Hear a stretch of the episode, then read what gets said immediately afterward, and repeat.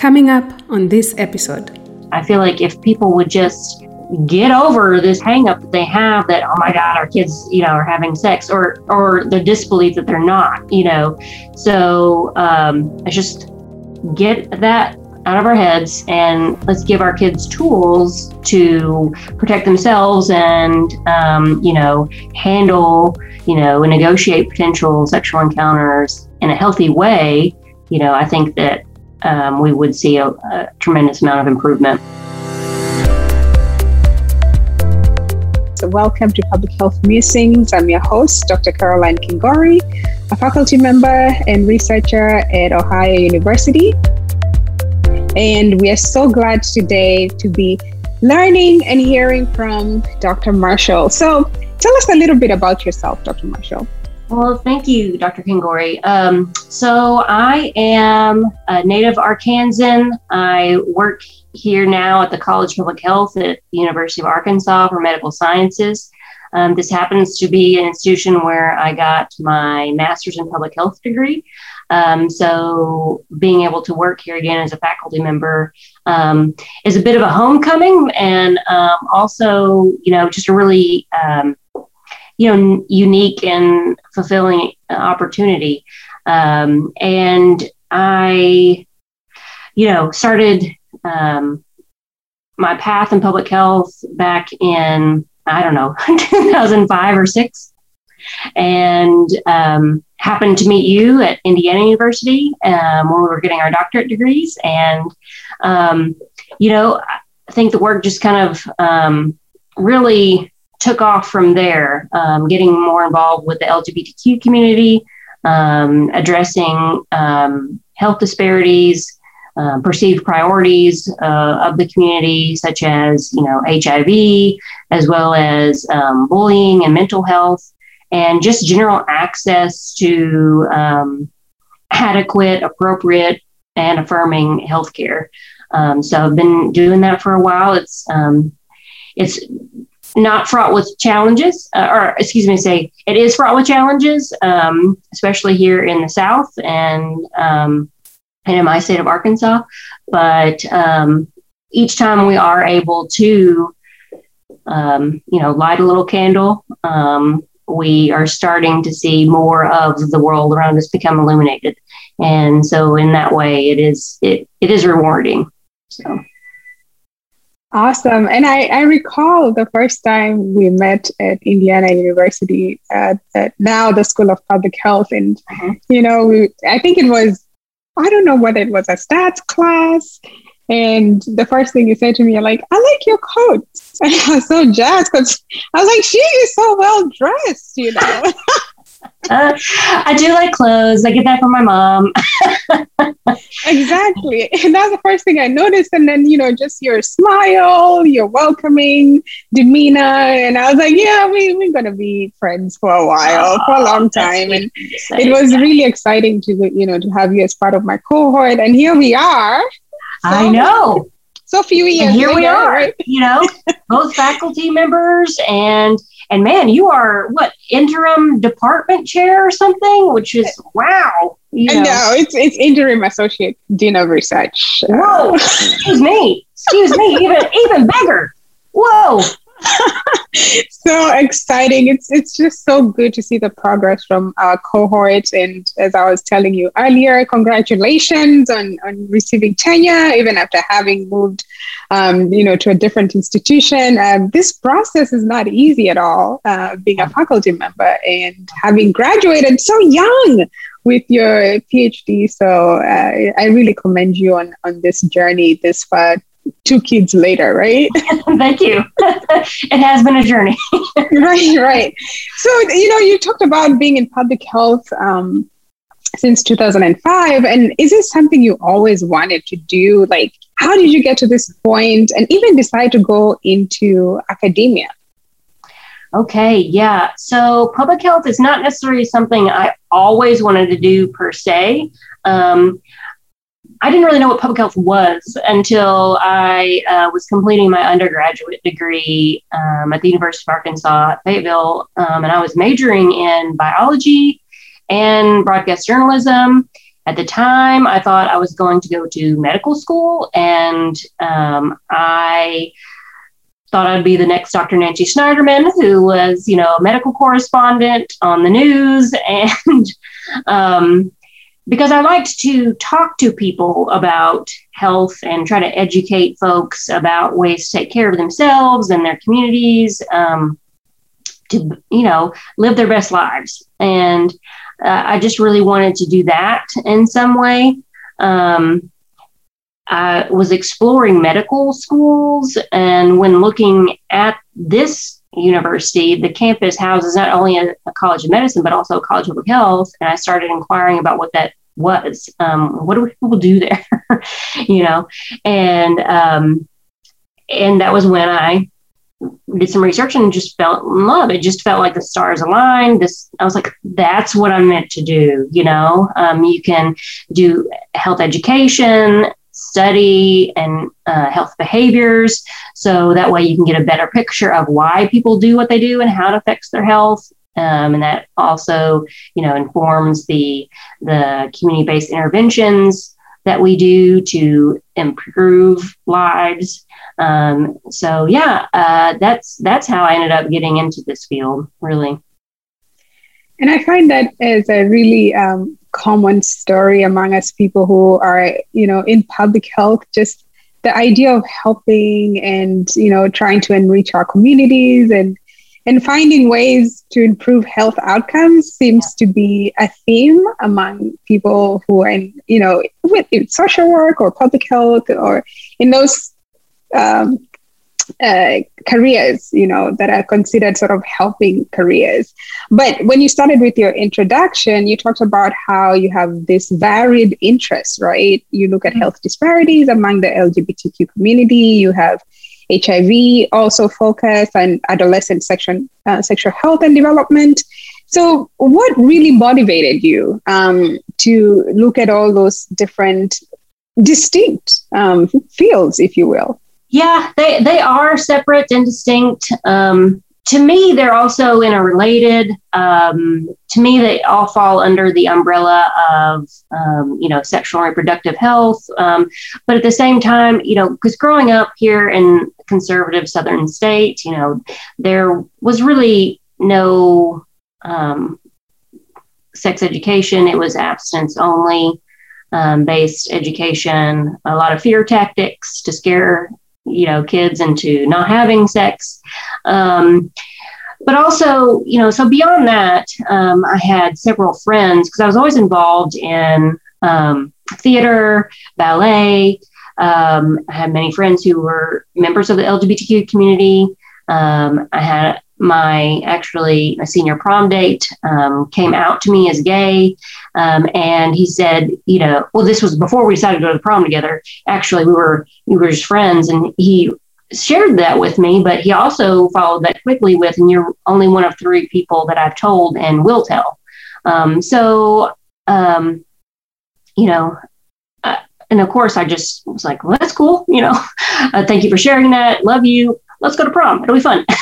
you know, um, we we talked about that though to some extent, you know, and I, I found it um, a bit unsettling that you know someone would be so scared um, and unable to be their full self um, with friends, with family.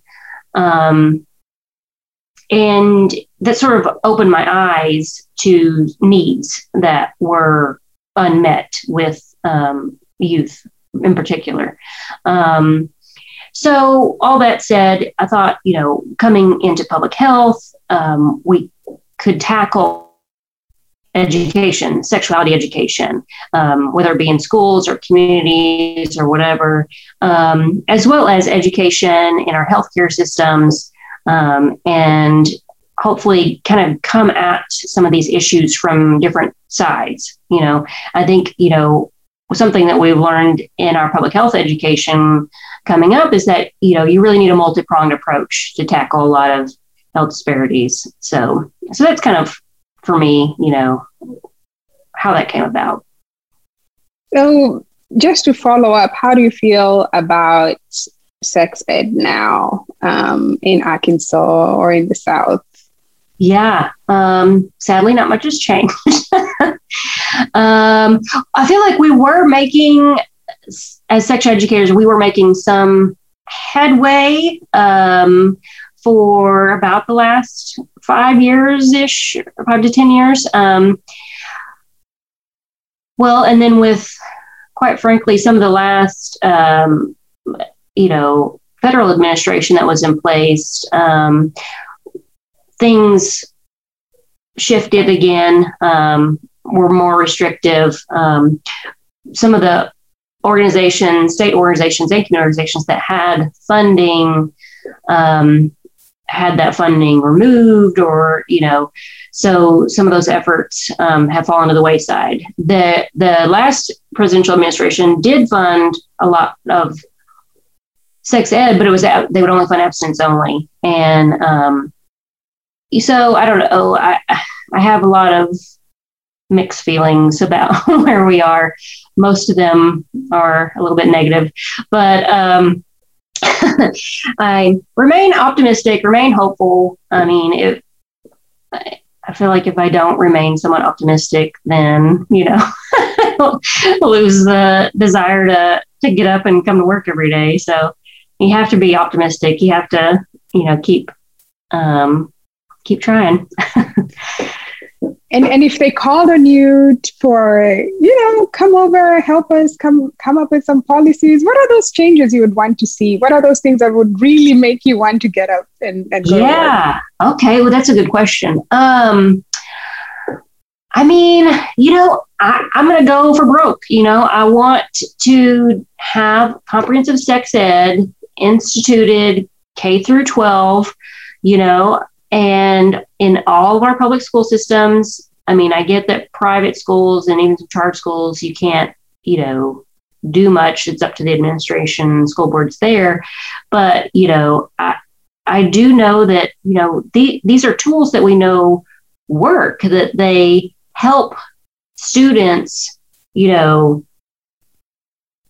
develop a, a, sense of autonomy over their bodies, um, a sense of, um, you know, goal setting um, and, you know, that they can achieve things they want in life uh, without setbacks, such as, you know, having to deal with, you know, even if it's minor things like STIs, which can, most of which can be treated. Um, but if it's major things like, you know, how to uh, negotiate sexual encounters so that you aren't assaulted and you can avoid trauma, you know, which can be debilitating you know, um, and not to mention, you know, avoiding unintended pregnancies. So, you know, there are there are tools that we can give our youth that I feel like if people would just get over this idea, this hang up that they have that, oh my God, our kids, you know, are having sex or or the disbelief that they're not, you know. So um I just get that you know, out of our heads and let's give our kids tools to protect themselves and, um, you know, handle, you know, negotiate potential sexual encounters in a healthy way. You know, I think that um, we would see a, a, tremendous amount of improvement. Right. And I'm, I'm in support of those thoughts. Um, I teach an HIV and STI course, and the conversation we have, even at, by the end of the course, it's if we have provide this education and the skills needed, then the, the consequential actions of not providing this information, like mm. unintended pregnancies that lead to other other things that are being fought against, would probably not be problematic. And so, the idea that uh, teaching sex ed is going to lead to promiscuity is such an old, old fable tale. Yeah, it's a it's a myth that, and it's been debunked time and again. You know, right, I mean, right. what we've been able to do some amount of research to show, you know, that with comprehensive sex ed, sexual activity declines, but also protected sex, you know, increases, you know. So, and not to mention, you know, if we can include within that, you know, um, depictions, illustrations, examples of you know LGBTQ plus youth, uh, how they you know can help in a healthy way uh, navigate uh, their identity development and negotiate um, relationships um, that may be somewhat different from you know a heteronormative um, teen dating relationship. You know, there we I just think that we would see also declines in you know um, suicidal ideation and attempt and you know there are just I just feel like these are, are tools that are needed and, you know, quite frankly, are called for, you know, from youth. I've done focus groups with both teens and parents and communities. And most folks are on board. You know, they want, you know, this information in their school systems. They want their kids to be equipped on how to protect themselves and have healthy relationships. Youth are all but crying out for help because you know we're seeing an increase in um, assault and in abuse and intimate partner violence. Um, and it's because and they what i've heard is that sadly many don't have healthy role models. So they don't they don't know um, how to navigate situations um, in a in a fruitful way. So instead, they lash out. You know, they. I mean, kids are also a bundle of hormones. So you know, their prefrontal cortex is not fully formed. They're not rationally thinking. So they're just reacting and you know, acting and reacting. And so, without tools on how to better cope with, you know, certain situations, um, it's when we see unfortunate consequences. Right on. Um, and that idea of comprehensive sex ed is, is the key. I mean, it's not just teaching them this is how you have sex, but it's about healthy relationships. you know, we have this intervention right. that the Centers for Disease Control and Prevention yeah. has developed and has even shown that they're effective interventions uh, towards effect, uh, you know, uh, healthy relationships among youth. We can't close our eyes and assume that they're not doing these things, um, and they have enough reasons. I know, and if you were so right. And the resources exist. And I think that's partly what's maddening sometimes is that, you know, we have tools. Just let us, you know, as the experts implement them. You know, it's like, you know, it can't help but think of like the Jerry Maguire, help me help you. You know, you want you want to help folks and you have the ability and the, the capacity to do that, but they have to have the willingness. So it's um it's tough it, it is. it, it is possible. I, I, I, work with immigrant and refugee youth um, who are deep in that cultural, um, uh, you know, centered way of doing things, which there's nothing wrong with culture.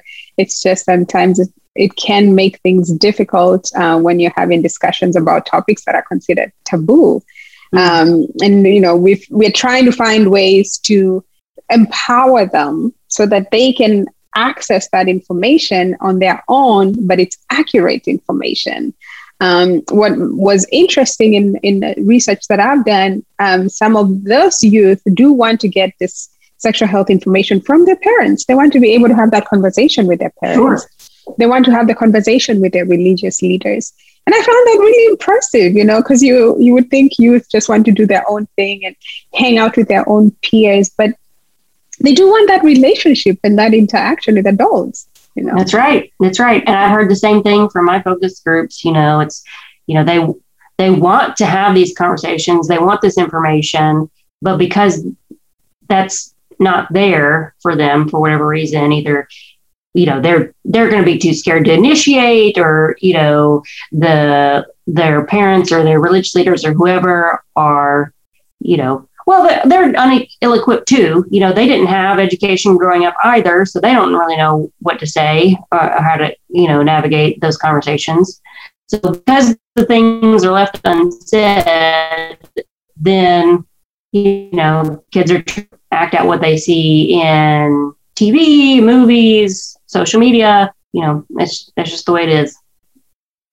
Indeed. So again, we can reach out to the parents, we can reach out to the religious leaders yeah. and help You're provide right. this information. And I know that uh, CDC also has a few interventions, um, effective interventions targeting such groups. Um, so the work continues, right? Right. Job. exactly. So, you know, you've done amazing work and you started talking about your focus groups and the findings. What, what are some of the other interesting findings in your research work and their public health implications? Okay. Well, um, so I guess just kind of wrapping up that that topic of, of the focus groups with youth. Um, so not only you know did we ask about you know sex ed, you know were you getting any in school? What did it look like?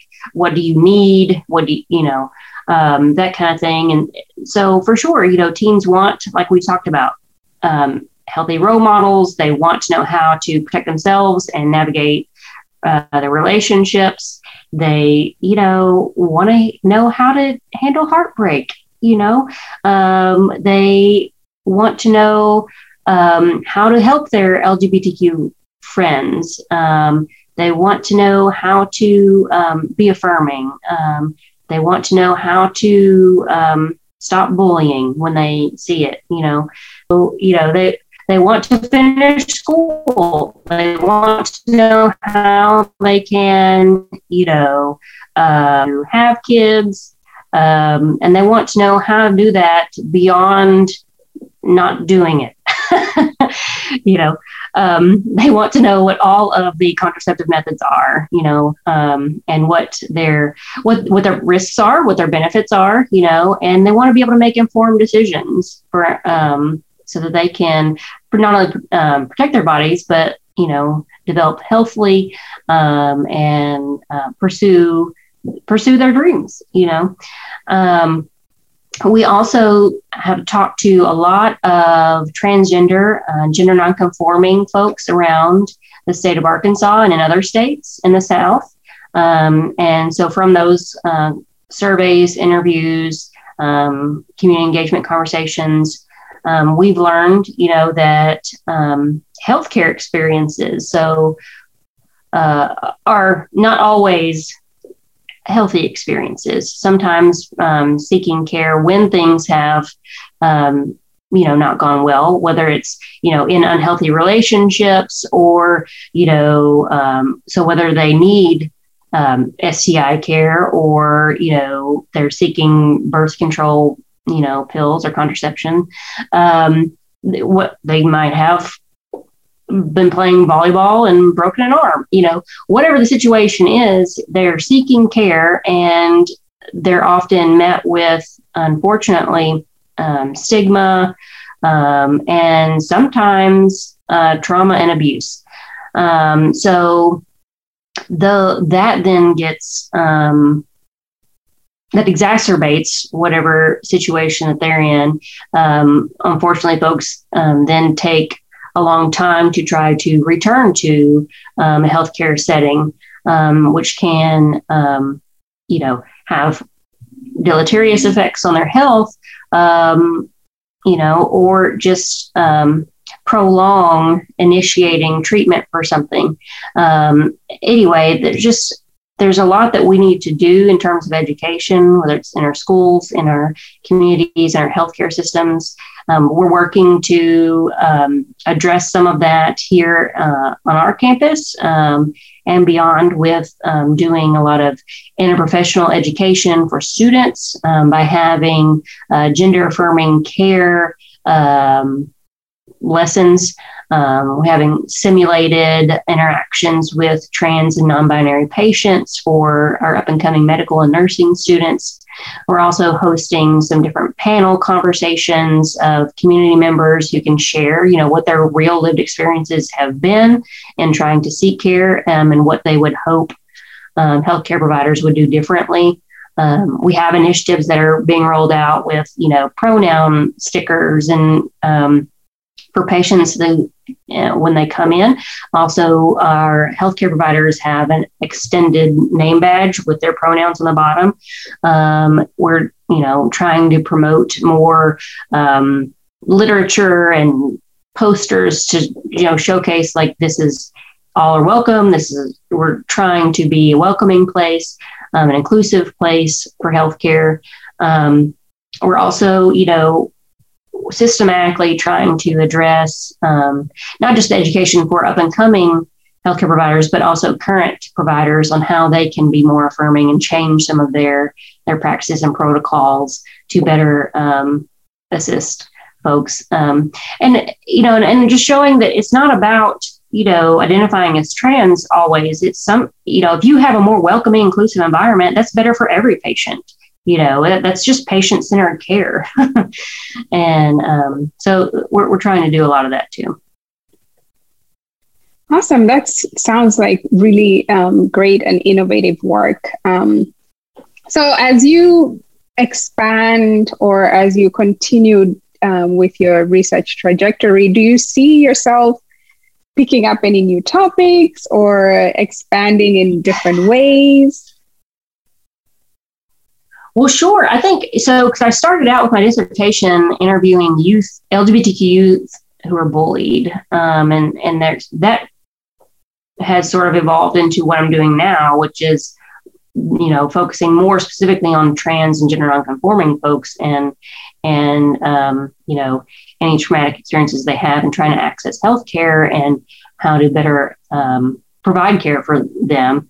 Um, but I through some of my early work in HIV, that sort of evolved now into collaborating with um, one of my esteemed colleagues who does a lot in the criminal justice system. And so um, getting PrEP linked up to folks as they're released from, you know, the county jail. Um, uh, you know, there is also some work that's happening in our, you know, state prison systems.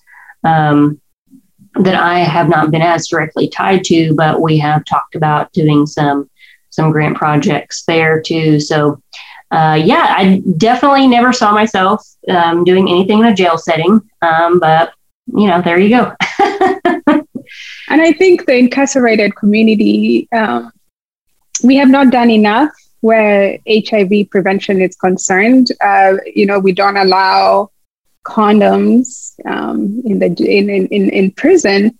And you know there's prep there's um, some hiv medication but that's not enough um, if you're trying to change people's behavior. And so more often than not you know they convert. They seroconvert while they're still in jail. And then when they're released it's always they find this broken system um, and, and and trying to track them can sometimes be really challenging. So uh, I commend you as you as you think about moving, uh, you know, or expanding your research to include that that population. There's a lot of need um, with that population. So as we wind down here, um, there are a lot of people now that you know with COVID, public health was put in the limelight for good and bad reasons, uh, with all the different changes that happened wear your masks don't wear your masks you know all these things. Knowing that we were dealing with a health issue that's a moving target you know so you're learning as you go. What advice do you have for people interested in in public health? Oh just get involved. I mean you know there are just so many paths that you can go in public health and every individual's journey will be different no matter what path you choose. Um, you know, mine has certainly evolved, as you know, just mentioned. Um, but it's all worthwhile. You know, I think that anything you can do to get involved in public health, whether it's, you know, volunteering at a COVID testing site or, you know, um, finding out how you can be a community health educator. Um, you know, there are just so many things that you can do, um, paid and unpaid. And um, we need help. you know, that I think that's one of the sad parts of the, the pandemic um, was the, you know, revelation to a lot of folks of how broken our public health infrastructure is. Um, and so we can, you know, get more boots on the ground, so to speak, um, to you know get out there and improve the health of individuals, families, communities. You know, I think the better off we will be. And and adding on to that, you know, people are often willing to help, but we know from the community participatory research that we do, mm-hmm. uh, we have to be very conscious um, and deliberate about how we approach communities. What sure. advice would you give um, from your experiences? Yeah, well, I guess it, so. Based on what I'm hearing you say, so to getting involved in, in particular communities, yes, you, you, really have to have that buy-in. Um, particularly if you're not a member of that community, you know, um, like I, I don't necessarily identify as LGBT or Q, but um, you know, I have friends, family members that are. Um, I am connected to different community-based organizations that are LGBTQ led. Um, and have you know their buy-in, their support, their participation in any initiatives that you know we're trying to um, to deliver, you know, and you know, because really it's it's not about what I'm doing, it's what about those folks are doing, and I'm just facilitating or aiding in some way. Um, you know, because grants do flow in through academic institutions, um, more often than not, um, at least the big dollars, you know. Um, so, you know, we got to have those partnerships and, you know, any, any of the projects that um, I've been leading, it, it's really me co-leading um, and partnership with um, different folks who are living the, you know, out the, the issues we're trying to address. So yeah, you, you got to have that have that partnership. Indeed, partnership and empathy, right? Oh, sure. Yeah. yeah. So, what are your most memorable moments in your work or life to date? Wow. Um, so, work or well, I'm going to say work life. So, in my work life um, to date, you know, there's definitely there's a it's a couple of student interactions that have really stood out. Um, there had a uh, undergraduate student several summers back who was working on a project with me, um, and you know, prior to her doing that, she was very focused on going into, I think, psychology um, or something like that, and you know, a- after that summer, she said, you know, you know, it's because of this, I want to go in public health now, you know, and like, yes, scored one for the team, you know, but, um, but it's also, you know, she learned how psychology plays in to, you know, helping us understand folks so we can better, you know, meet their needs and, and get them to choose healthy behaviors and things like that. Um, but you know also i think she saw how broad it is but also so you can almost make it whatever you want it to be. Um, and and you can carve out you know your your niche. Um, and i i also have another student who i have just been when i get teary-eyed like just so proud of as she um, has finished her doctorate in under my mentorship in this program, and she's doing a postdoc now, and she's just, um, you know, doing all kinds of funded research that is just so good, and um, publishing all these papers, and just really changing the world. And I'm just so, um, you know, mood and and that I could be a part of of her journey and you know and, and put her out there um, to to do the work that she's doing. So so for sure there are the, those moments that um, I really I really have appreciated having. Oh, I hear you. It's always nice when we see the students just flourishing and it's a beautiful growing. thing. It really is. Yeah, yeah, yeah. Um, and and then mentoring them. I, I, have a few of those, and it's it's, it's a proud moment. Um, yeah, I mean, I'm proud that. of my own babies, but I'm also very proud of of my student babies. So I call them the academic babies, and yeah. you know, see them like starting to crawl when the research experience is concerned, right. and then they walk. Yeah. And they're doing all this amazing and you know presenting at conferences and mm-hmm. just the interpretation of the research and the ability to, yeah. to articulate that. It's oh, yeah. you're like, oh my God. and you know, and they're so smart, you know, and sometimes they don't even know how smart they are sometimes. Mm-hmm, and mm-hmm, um, mm-hmm. heck, much smarter than me. So yeah, I'm just so so glad I could, you know, give her anything, you know, ad- advice to just keep going. You know, that, that's basically what mentorship is half the time is just saying, you're doing great, keep it up. and I learned so much from them, or, you know, sometimes you even see yourself from those days. Uh, mm-hmm. which even helps with uh, increasing that empathy towards their their needs and mm-hmm. and what they the, what the challenges that they're facing as grad students. I mean, you remember those days, right? oh gosh, yes. So some I have blocked out days. many of those days too as a grad student. But. There were some rough days, and so mm-hmm. when I can, I you know I want to make this experience a little better for them.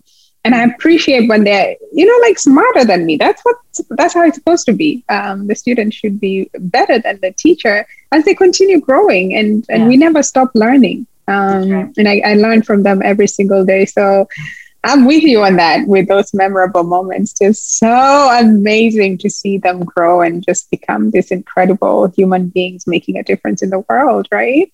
It is. It's there's nothing like it. That's for sure.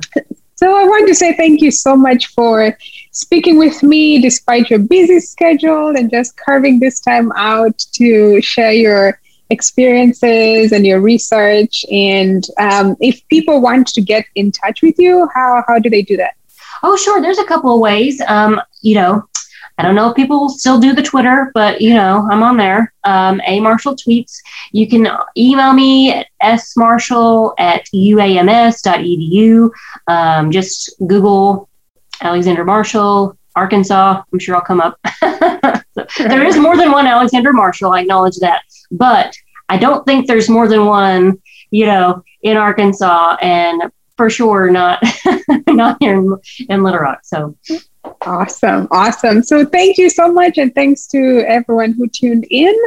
And um, I hope to just you know follow up with you and and continue to see the great and amazing work that you're doing. Um, so many years later, we're seeing each other. Likewise, I mean, I just you know I ha- always hold you in such high regard. And so I look forward to see you just continue continue doing what you're doing. You're doing great things.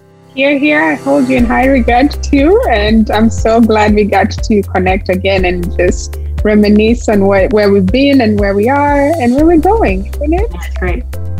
Awesome. So thank you again and uh, talk to you soon. Okay.